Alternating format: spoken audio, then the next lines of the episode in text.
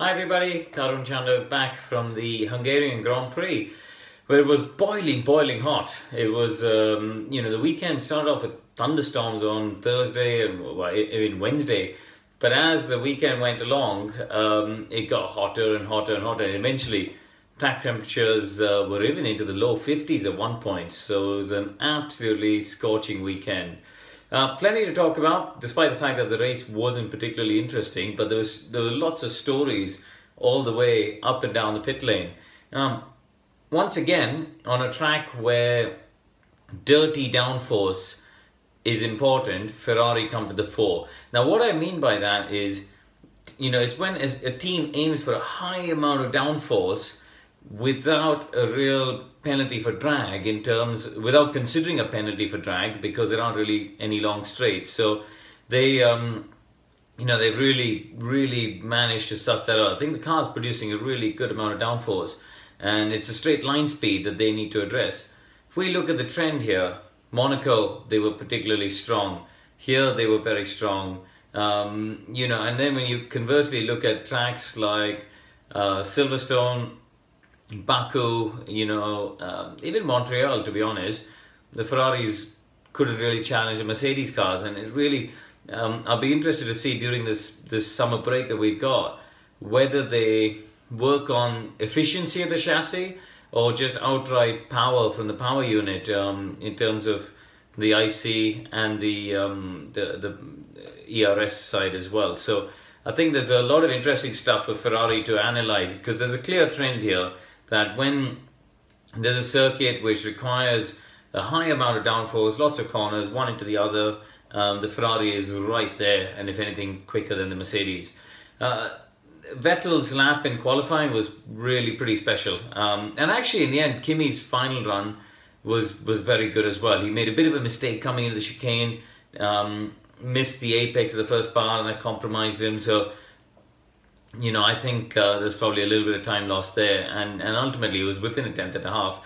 I thought once again on a track, bit like Sochi uh, and Monaco, where the Mercedes wasn't maybe at its best, um, and actually Sochi was another track where you know let's let's not forget Ferrari outperformed um, Mercedes, which it sort of counters my previous point because actually it's quite a bit of straight line speed. But anyway. Um, it's, it's a long while ago now, and the cars have updated a lot. But um, my point here is that Sochi, Monaco, and um, here in Budapest, we've gone to three races where the Mercedes wasn't a particularly easy car to drive. It looked really edgy, and, and Lewis struggled to put a lap together in FP2, FP3, or qualifying, and he didn't really seem comfortable. And neither did Valtteri. Both drivers didn't seem particularly happy. But ultimately, it, it seemed like it was Valtteri was able to find that compromise a bit better when it came to qualifying, and you know perhaps Lewis just slightly overdriving it, and uh, that's something that uh, we've talked about before. Come the race, the track rubbers up, the track um, gets grippier, and and the weekend starts to come back towards Hamilton, and this is something we saw in Baku as well. So I think um, uh, you know certainly. Uh, in, in, terms of qualifying pace, Valtteri seemed to have the upper hand. Red Bull were pretty disappointed, I think, um, with with the way the race went, and you know, qualifying. They know they haven't got those extra engine modes. They can't really extract the power they need. But they were in the hunt and really going in on to uh, going into the circuit on Sunday morning.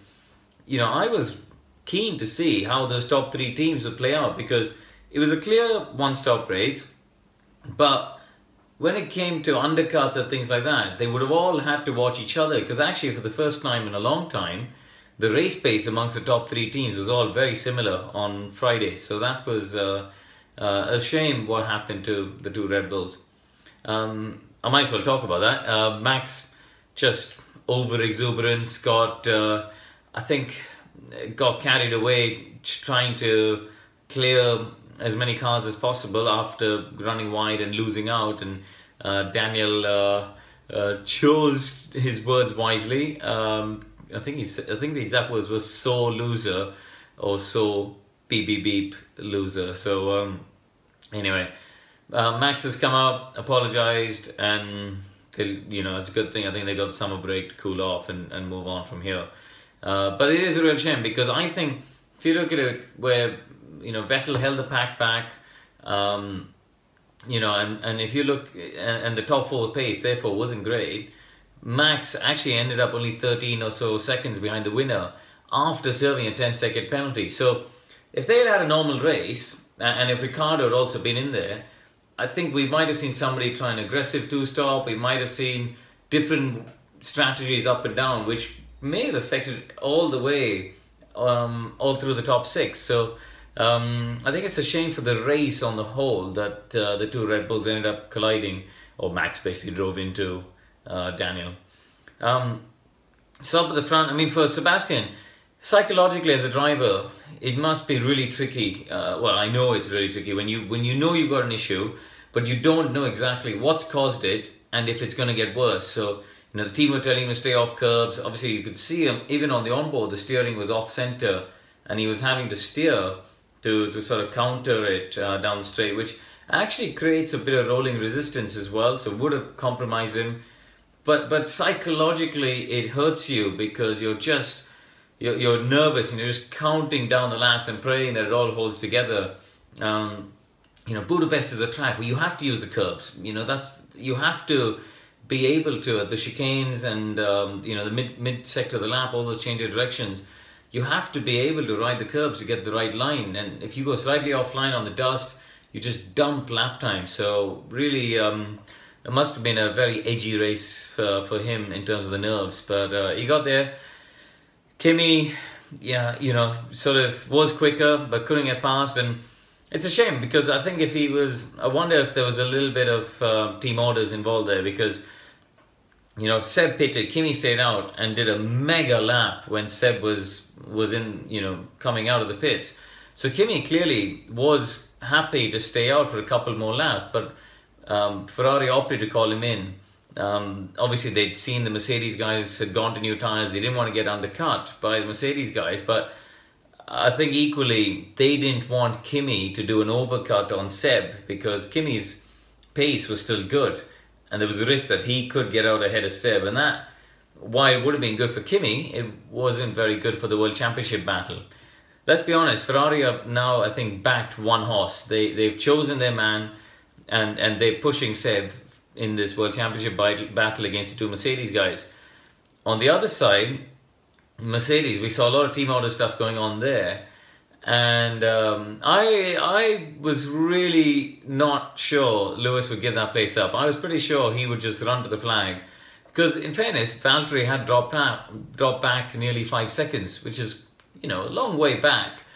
Um, you know, but people at Mercedes. Um, after the race said to me, sort of off the record, that they think this is a good investment from Lewis for the future. You know, he's he's sort of bought Valtteri's loyalty. He's shown the 1,200 people of Brackley and Brixworth um, that he's a team player. That's important.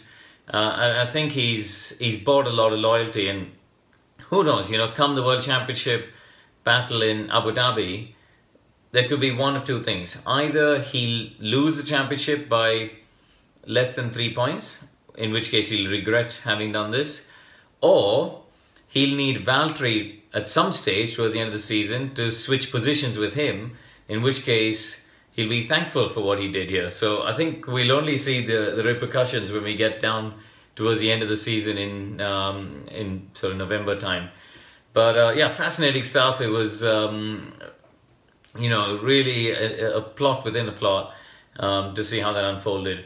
A couple other mentions. Uh, Nico Hulkenberg, great job again in qualifying. Real shame for him with the gearbox penalty. Then the issue in the pit stop because otherwise I think he was on for sort of sixth or seventh place. Renault have shown now two weekends, two races in a row, Silverstone and Budapest, two very different circuits that they've got a car genuinely capable of being in the top eight, and that is a huge, huge encouragement for Enstone. I'm interested to see what happens with that Palmer seat for the rest of the year because the rumors are flying all over the place about Kubica, about Sirotkin, uh, Palmer fighting his corner to stay. So um, I think that's all going to be interesting to follow through the summer break. Um, and also, I think a big shout out to um, McLaren. Uh, Stoffel Vandoorne has really, really come on, I thought, in Silverstone and Budapest. he's finally unlocked that potential that we all know he's got. You know, for all through the season, I've been saying, uh, and if you even listen to podcasts I did last year and stuff, that I always thought Vandoorne could be the best talent to arrive in F1 um, since well since Verstappen, but before that since Lewis. Really, I think he's he is a very special talent, and I'm I'm now interested to see how he's developing. I think he's been working really hard on his driving. Uh, he gets along well with his engineer Tom Stallard, and I think they made great progress. So, a big shout out to Vandoorne and uh, obviously Fernando.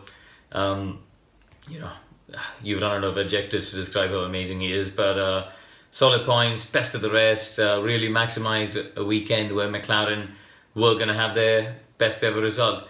Um, anyway, after the summer break, I'm off to Madras to see my family tomorrow, spend a bit of time, see the dog, which will be great. And um, we'll join you all in Spa in a month's time. See you then.